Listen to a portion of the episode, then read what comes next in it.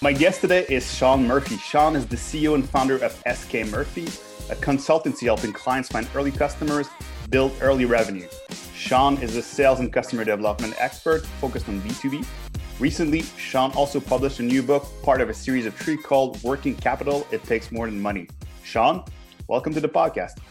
Thanks. Thanks for inviting me. Maybe as a, as a, as a first question. So I read your book over the weekend. Uh, what was your goal in writing Working Capital? Well, I, I wanted entrepreneurs to get a, a better understanding of how three types of working capital operates so that they can use them to establish and scale a viable business. That in addition to financial capital, there's also intellectual capital and social capital. So yeah, speaking of this specifically, like I, I really like your analogy for these capital. Uh, they're a little bit like three legs of a stool. They're all important in order to achieve success in business. So if we were to to zoom out a bit, like thinking through this, like then what would you say? Uh, what would you say someone is ready to be an entrepreneur? Like, is there even such a thing? so I'll give you the flip answer, which is you're ready to be it after you've had your second business failure, right? And then you're you're you're really ready. Um, in my experience, entrepreneurship is very very hard. Uh, I believe that people are either born born that way or they're forced into it. Um, if you're if you're starting out, I think you're much better served to work for a firm with a successful system that you can learn from. Um, and I would learn as much as you could before you go out on your own, because learning on somebody else's nickel is substantially cheaper, right? Yeah. Making your own mistakes. Um, I would also try and pick an industry or pick an area with customers that you want to work with. Now, this may take, you know, much of your 20s to figure out, or even some of your 30s. I, am not, I, I don't think you necessarily have to um, go right out there and, and, you know, fail on your own right away. So should you, should people who aspire to be entrepreneurs kind of decide on their career earlier on based on their ambitions to be entrepreneurs? Like, should they, they, they consider that? That's a good question. Because you, you, so do, yeah. So so I think two things. One, I think it's a mindset that can be applied to a variety of domains. So I think you need to develop domain expertise, intellectual capital, whatever you want to call it, and I think you've got to develop um, some understanding of the customers you're going to serve before you go do it. So it's not um, uh, it's it's it's both of those. Um, I think it's an orientation or a mindset. I think you can be intra- entrepreneurial inside of companies as well. You can look for ways to improve services, improve processes that create more value for the customer. That's another way to kind of experiment or move down the learning curve in terms of what's it take to um, learn how to introduce and, and sell change. Okay, okay. So, so, so say someone has failed a few times, has built some form of career. Like, how would you? Uh, what kinds of business opportunities do you feel that they should be prioritizing? So, say that again. I'm sorry. What kind of business? What? So, so if you you've been in that situation where you've uh, say you you've had a few failures, maybe, or you've built your career to a certain point, uh, what kinds of what, what kinds of business opportunities do you feel that that uh, people should consider prioritizing? Oh, okay, okay, okay. So to me, you've got to look for places where your know-how and your existing business relationships provide you with a significant competitive advantage. It's it's not just energy and enthusiasm. You've got to um, bring distinctive competence, the ability to deliver results, and preferably some affinity for the people you're going to be serving, some knowledge of and affinity for the people you're going to be serving. What is there one of these facets that that's most more important or more critical in terms of like is there one that's um, that's fully essential like you can't start without? So we like to see teams come together and form. So so I think that on a team there has to be at least one person that's worked with or understands what it's like to be the customer or the people you're trying to sell to. Doesn't have to be everybody on the team. Um, and there's advantages to having some people without direct industry experience. They tend to bring new ideas from adjacent fields, but that's, I think, important. And you've got to have some insights and some ability to, to, to solve a problem in a better way than what's already out there. Okay, okay. So, in a way, one person that has a profile that's at least partly uh, a domain expert or at least have, has some do- domain expertise. Right, right, and that and and it's um, so I think that that without that you can you can you can achieve what's called the negative strategic surprise. You just don't know something about the domain that turns out to be fairly essential. So you can't. There, there's a category of information that's not written down, and if you haven't worked in the industry or worked with people and supported them or, or been part of that, it's hard to get that from. I mean, I can read ten books on on the Apollo program or what it's like to be an astronaut. I really. I mean, that's very different from the guy who's sitting at mission control in front of the panel, or the guy who's sitting in the in the pilot chair of the of the shuttle or whatever, right? But I can have I can have read a lot of books about it, right? It's just there's two it's two different kinds of knowledge, right? So, so what you're you're saying a little bit is that this might mean that you run into uh, a, a, kind of challenge that you didn't anticipate, but that will actually be uh, maybe dead, deadly to your business, to your efforts. So, so there's this guy, Alan Hirschman, right, who says creativity is the result of, of discovering, of, of finding yourself in a very challenging situation. So I think, I think that um, it's fine to bring people from the outside. It's good to have people on the team. It's good to have a diverse team that have that are coming from different places. But if you don't have anybody, if you don't have Tonto, if you don't have somebody that knows what it's like to travel the Badlands or get through the desert, then yeah, you you you may make some very you, you may discover some things that you wish you had known before you started. Okay, okay. So in, in that sense, like I have this experience. I'm an entrepreneur. I've had certain domain expertise. I've, I've worked in different uh, types of organization. So how would you recommend that that person starts thinking about markets, audiences? Like, like what kind of entry market should that person be looking for? Well, I, I would look for, so I really like Peter Thiel's formulation of secrets. So I think you should, you should have determined something that you believe is true or you're confident is true, which is contrary to commonly accepted wisdom, right? So it's you can be early, you can be different, but but if if you're proceeding just based on um, you know common sense and an ability to execute, it's really hard to outperform uh, incumbents unless you've got some kind of geographic separation or there's some other kind of separation from from people that have been in that industry for a while, right? So I think you've got to have you've got to have something which is going to give you an unfair advantage, right? Yeah. And you shouldn't you shouldn't. So it's okay to to study and to I would definitely not quit your day job until you've got a very clear um, idea of what's going to make you different and how, how sustainable should that distinction or that difference or that that that ability to differentiate on the market be like how, how long lasting should it be i think i think it's got to be at least three to five years i think it takes okay. a while for for you to to figure that out i i talked to i remember talking to a friend of mine who was working at arthur andersen in like 1998 at that point there was a thing back then called y2k and I asked him how it was going, and he said, "Well, we're not really hunting for any more Y2K problems. That's now off strategy for us." I said, "Well, that's amazing. It seems like there's tremendous opportunities." He goes, "Yes, but they're all only going to last another 18 months." Okay. So, um, if that helps.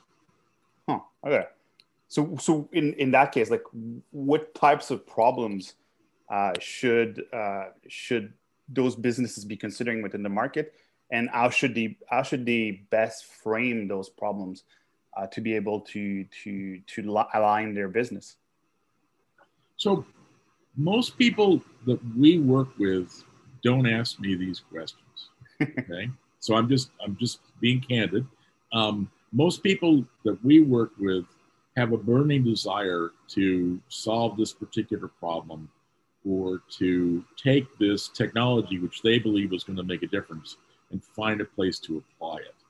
Um, I think larger firms ask the kind of questions that you're asking, where we've got these resources, what's the best way to deploy it? But for the early stage entrepreneurs I work with, they typically they want to go do it. We're trying to help them make it succeed, right? So it's yeah. a little it's a little different. I guess the the people we try and deter would be somebody that says, I've never worked in clean tech, but I hear there are huge opportunities. I'd like to go do something there. It's like, well, you better find somebody then that knows a lot about clean tech as opposed or, or you know biotech or pick your favorite domain because a strong desire in and of itself is not enough right yeah but so so let me let me put some some meat around that then uh, so I do feel personally that that the concept of a problem is is quite subjective, both in the way it's understood, but as well in the way it's expressed between people. Uh, so, how do you feel like? What do you feel is the relationship between, for example, the problem that a, a company that comes to you guys uh, uh, is addressing versus the job to be done behind it? Like, uh, what's the relationship between um, between jobs to be done and problems specifically? So I really like the jobs to be done formulation. I like the idea that you're hiring a, a, hiring a product to solve a problem. So I think there's a couple things. Let me unpack a little bit of what you're talking about. So I think there's a couple things going on there. The first is that um, it's much better if the people you're calling on realize they have a problem, or at least acknowledge that they have symptoms and better that they have a problem, right? Um, if you've got to convince them they've got the problem, it's a much harder path to pursue, right? So it has to be a recognized problem. And your solution, you have to, so our rule of thumb is um, I have to be able to come in and within two hours, working from information that's readily available to you, tell you something that's relevant to your business you didn't know. So the best case is in a quote long demo, I could I could show you something that says I can make that problem better. The the backup step is okay, you'll agree to let me take some data away or some aspect of this problem away, and I'll come back within five working days. I'll come back with a week later and I'll be able to demonstrate something to you. So if you can't, if you don't have that level of kind of time to value, I think it gets much harder to sell. I think as a startup, where you where you're already in kind of a one down position with not much credibility, you have to offer not only a compelling kind of before and after, but a fairly quick time to solution, right? Maybe not maybe not time to fully deployed throughout the enterprise, but you've got to show them something that says we can solve this problem. We can solve your problem working from your particular um, information, data, what have you, your situation. We can make it better. So you're trying you're, you're trying to sell the relationship between what things are today and what they could be tomorrow with a clear time horizon of how how you actually get from A to B. I'm trying to demo to them the solution or, or an aspect of a solution that they're going to find compelling. It has to be a business critical issue. It has to be a, it has to be a problem that the, that the customer is willing to spend money to solve. Right? Some kind of goal or problem or yeah. career is at risk. Yeah. And um, you, so people that are in a lot of pain will accept partial solutions. You don't have to make the problem go away, but you've got to deliver some significant quantum of benefit that that makes it noticeably better. Right? But so so how do you make sure that both your understanding and the the the prospect or the, the customer's understanding of the problem and maybe your team members understanding the problem all sync up. So it's all the same you're you're sure that you're all solving the same problem. So this is very hard and it involves a fair amount of trial and error. There's no you can't you actually have to I mean so Bat so Batman's got the Batcave where he develops all of his tools and all of his techniques, right? He's got all of his yeah. plans, right? He has to leave the Batcave to fight crime. I mean, without the Batcave, he's not as effective as a crime fighter. But yeah. you actually have to get out of you have to get out of the Batcave and you have to go engage the customers. And sometimes, many times, you may be met with it's kind of like the dogs watching television effect. They look at you, they go, "Yeah, I don't have that problem." Sometimes you propose a solution and they go, "Well, I've got these constraints or these requirements that mean that your solution is completely unsatisfactory." You just you have to engage and and it's a it's a somewhat of a trial and error process. Well, so so coming back like to the previous question, like, uh, does it make would it make sense to first define the job to be done, then figure out what the problems are, or, or can you do the reverse? So we have people that have a technology that has uses in many areas, and sometimes you explore in multiple areas in parallel, and they get traction in a particular place. They're typically all related in some, you know, s- overall industry overall area, but but you don't always know where it's going to work best. Sometimes you've got a problem, and you turn out that you that you glue together three or four existing techniques in a in a in a novel methodology or a novel way to solve it in a way that's much better than what's out there. So I've seen it work both ways. Sometimes you start with a sometimes you start with a technology or solution. Sometimes you start with a problem. Um, I'm not I'm not particularly. Um, I don't have a dog in that fight. I, I, there's a whole bunch of the, the jobs to be done, guys, are all. I don't know. It's a very quarrelsome church, so I don't know. yes, yes, yes. I think that's something that most people can agree. Uh, so in the book, you talk about the importance of time to revenue. I've seen this framed as well as time to product market fit. I think it's a really interesting concept. So, so um, how do you feel time to revenue should impact uh, a business or a founder's uh, decision making process? So I say time to revenue, and I have to be careful because when when many people hear that, they think about how long does it take to get paid once you build them, right? And that's yeah, that's a, that's a consideration. But it's it's what I'm really talking about is is how long. So what I mean by that is how long does it get take to get paid once you've had a first conversation and you believe that you can provide them with value, you've essentially got a qualified prospect. So, how quickly can you go from we've qualified that we've got somebody who's who fits our target customer profile and has a problem we can solve, to how quickly can we show, can we demonstrate value in their business and get paid? And yeah. we normally encourage startups to align when they get paid to when the customer sees value, because this significantly reduces the customer's perception of the risk in this purchase or the risk in this deal. And frankly, customers are not going to cut you a lot of slack until you've act early customers at least until you've demonstrated some real value. Um, so I think this question of how quickly you can produce value in their business is is is always a strategic consideration for startups. Yeah, well, so so, so to to the question I'm, I, I, the added question I'm adding there.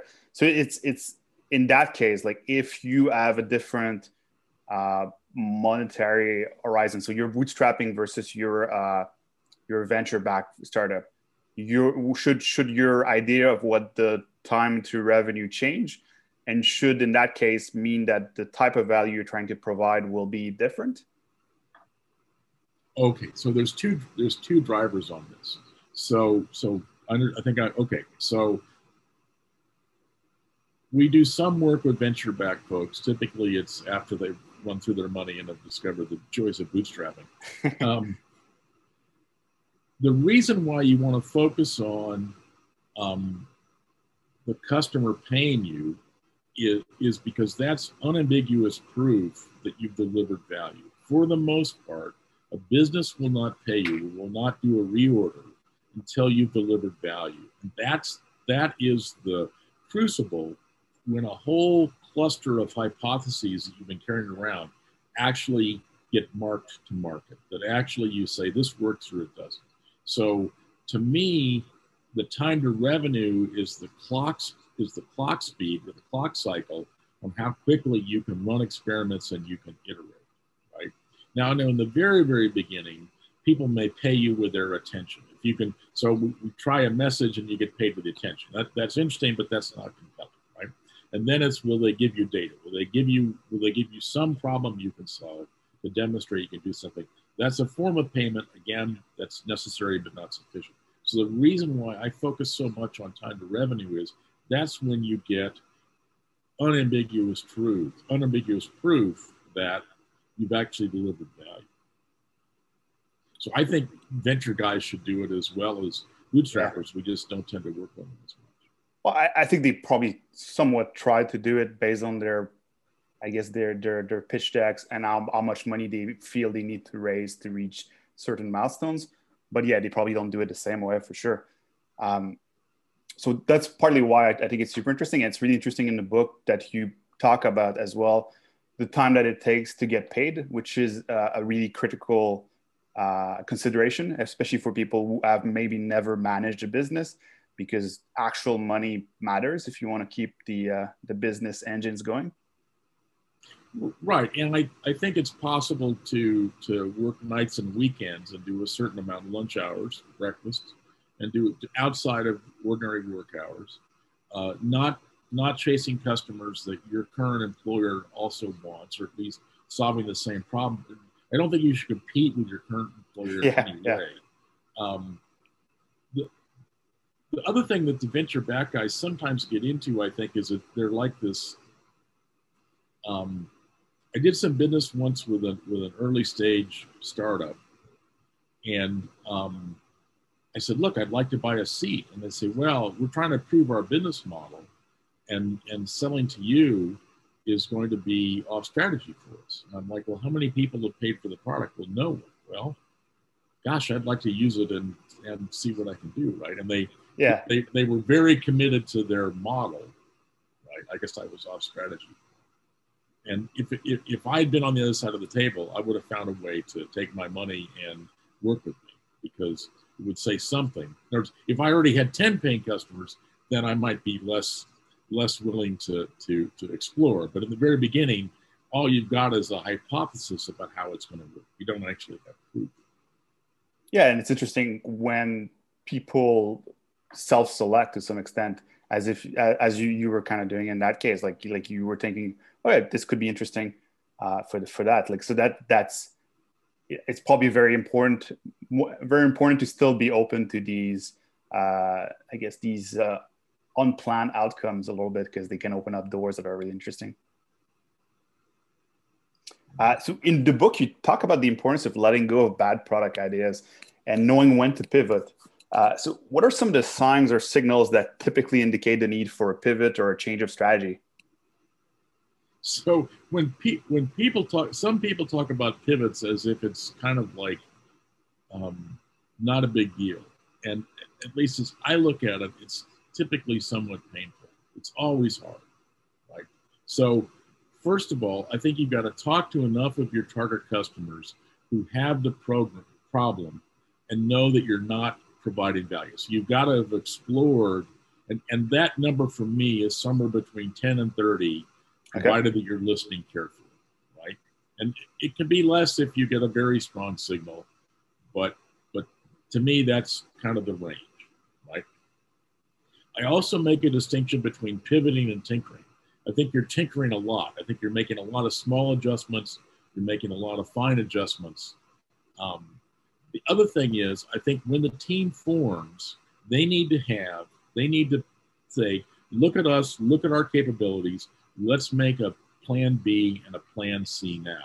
Because one of the other things that makes pivoting hard is it's should we keep doing this or do something else? I don't know what that something else is. And that and that unknown actually makes people persist on a bad plan when they should have pivoted.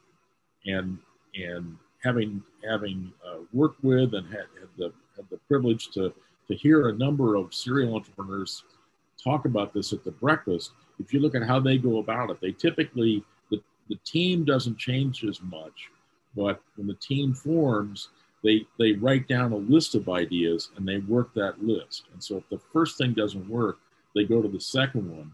I think first time folks tend to get trapped in the I can do plan A or I don't know what I'm going to do, and that always leads to uh, probably too too far down the wrong track. And in, in that case, like when you're talking about plan A, plan B, uh, should those plans be ideas or should they be markets or should they be combinations of both or should they I think I, I think they should I think they should be written down and okay. I think they should be um, plans for some way to make a substantial some way that still builds on the distinctive know-how and the social capital of the team that may involve a different technology or may be going to a very different market. Okay. So, so we're not going to sell to these guys, we're going to sell to these people over here.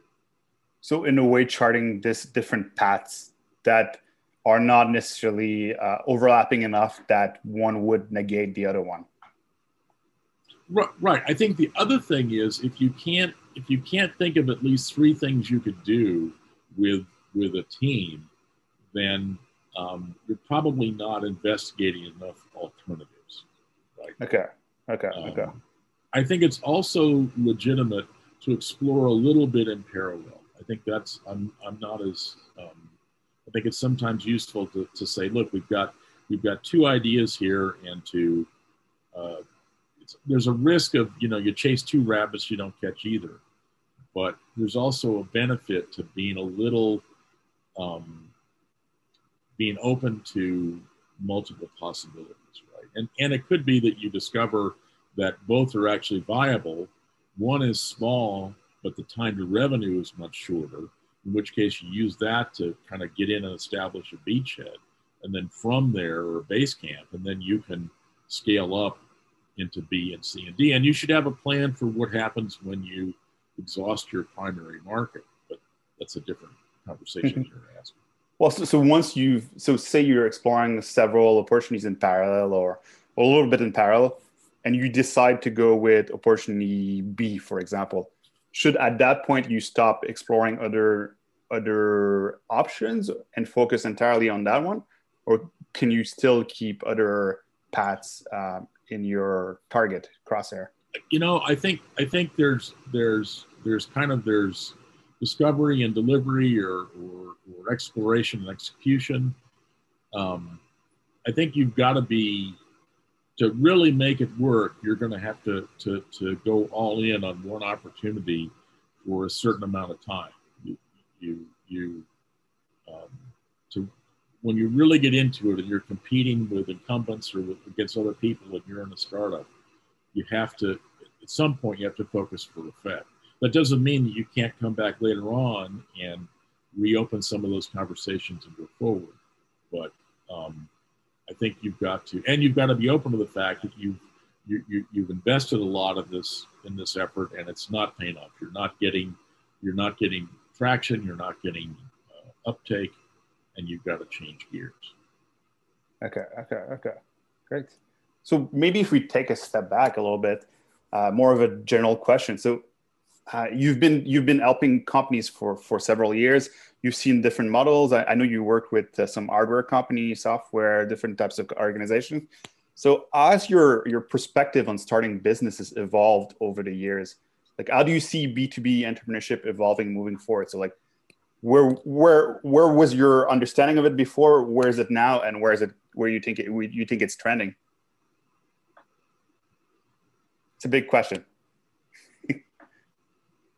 you know, I um,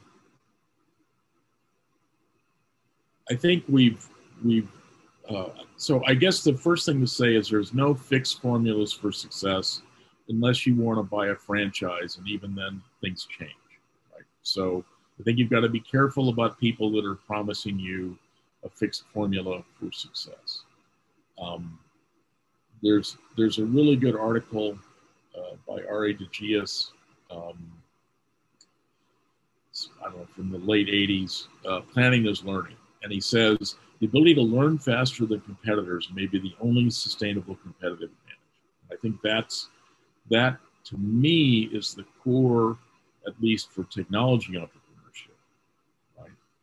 And and that means that there's there's a need for ongoing ex- exploration and discovery efforts, not only about natural phenomena and kind of technology innovation. Um, I wouldn't call it basic research. I'd use I'd use Donald Stokes, Stokes' term of use-inspired research, right? So, but you're but you're open to discovering basic principles. But I think there's also got to be this ongoing, intense curiosity and care on the part of everyone in the startup who touches the customer about how to create more value or how to remove things that are that are limiting or restricting the value they get from the product. So, so to me, I don't know if that's actually changed.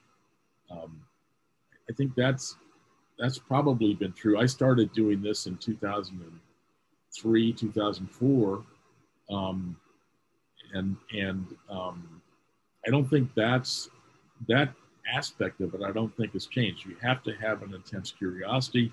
You have to be committed to creating value, um, and you have to be committed to ongoing uh, learning.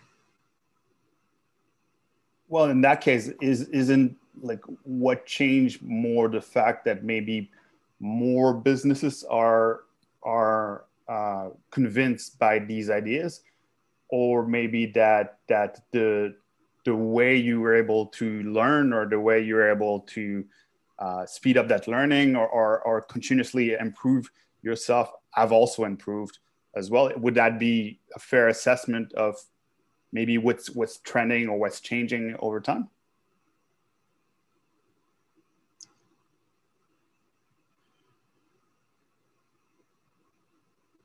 So one of the things that that you have to do at certain points to learn more is you have to let go of old ways of doing things and you have to let go of previous expertise. And I just don't know anybody who doesn't find that painful.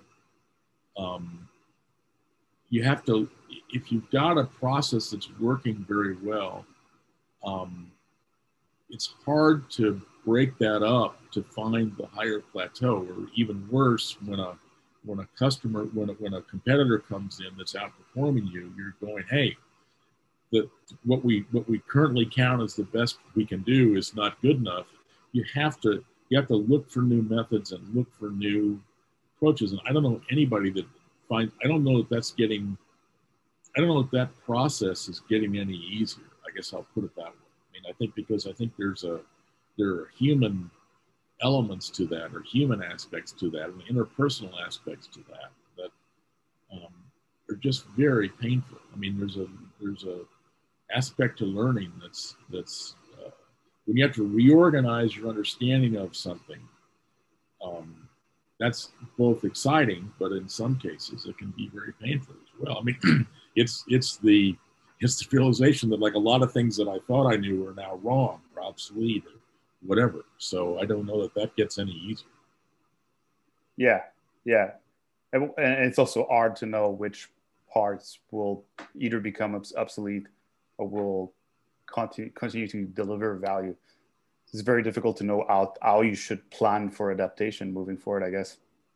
No, it's right, right, and and um, I was talking to somebody the other day about the Fuji versus Kodak, right? Yeah. And yeah. and so two guys at the top of their game in, in photo uh, photography and, and digital photography is coming. And for the purposes of photography, digital obsoleted probably, let's say, 60 to 70% of their knowledge inventory. Right? Yeah, yeah, yeah. And uh, I think Kodak gets a bad rap. I think they, they, they ultimately didn't do as well as they could have. But the Fuji guys said, okay, we're going to hang on to what we what we know. So they, they chose the they chose the pain of going and talking to a ton of strangers to figure out who else could use what they did, right? Which is which is as painful and and being told over and over again, you're used to coming in with high confidence and you're saying, no, you don't understand, right? And we got to go hire people, I'm sure, that understand these other industries so that they can take our know-how and they can repurpose and remix and redeploy it. But Fuji made Fuji, you know, did that. Yeah. Um, yeah. Kodak was less able to, I guess. So to me, I, I mean, confronted with, I mean, there's a, at some point, I think, so that, so the, the, the, the uh, Satell guy, the digital Tonto guy, has got a thesis that we're kind of coming to the end of the, um, the digital run, right? And that we're going to go back and material science and atoms and all this stuff is going to make a much bigger difference than than digital. And, and, and I've argued at some level that some of the digital, um, the, the, the Facebook and some of the social network stuff is actually a little bit like heroin, right? That maybe maybe we made a mistake. Maybe are are in the same way that in 1905 you could buy heroin in the drugstore, and by 1920 you couldn't. Maybe we're going to look at, at Facebook that way. But but the deeper point is is that we may be hitting an inflection here. Where all of a sudden material science and atoms may become a, a much more significant source of innovation than just a pure digital play. And I think the companies that adapt to that are going to have to go through this restructuring process. Um, and I, you know, I don't know how you. I mean, I, it's. I think it's painful. Yeah, yeah, but but maybe that's also this the the answer to some extent. You got to be willing to accept that pain, like which seems to be the case of with Fuji that you were mentioning. Like you got to have set set things up in a way that people are willing to take that that pain. Right, because your survival is at stake. Yeah, yeah, yeah. But to that point specifically, oftentimes that decision is made when the ship is already sinking, as opposed to like on a continuous basis. Well, and and things were going great. I mean, I mean, the problem is, is the new technology comes in slowly, and and it, first of all, it takes away many customers you didn't really care to serve. So for a while, you think this is great. We our core is protected, and our our yeah. stuff is going to be served by this crappy digital stuff. Yeah, yeah, yeah, yeah. In a lot of way, I feel like those are also based on maybe out out outmoded ideas from business like you read a lot of like the MBA type books from like the 90s and things like that. And it's this idea of like endless growth or like endlessly being able to like just operationalize a business and then keep keep keep spitting out cash. Where I think as we've seen, like if you look at like the the the companies on the S and P, uh, uh, like the, the the the lifeline of a business is short is getting shorter and shorter. Like it's way harder to be on top and you could argue that like Kodak, for example, had a really good run for a long time, but like maybe they did reach the end of the line for their, or maybe they didn't need to. No, they could have. They could have emulated Fuji. Yeah, yeah, which is probably a very difficult thing to do when you're the incumbent. Right. Hmm. Super interesting. Thanks for taking the time, Sean. Uh, where can people go to learn more about your work, uh, some of your thoughts on, on business and entrepreneurship? So I've got a website with about 2,000 blog posts on it. It's skmurphy.com. Great. Um, and that's that probably is the best place to um, to find me. Perfect. So thank you, thank you. Really appreciate it.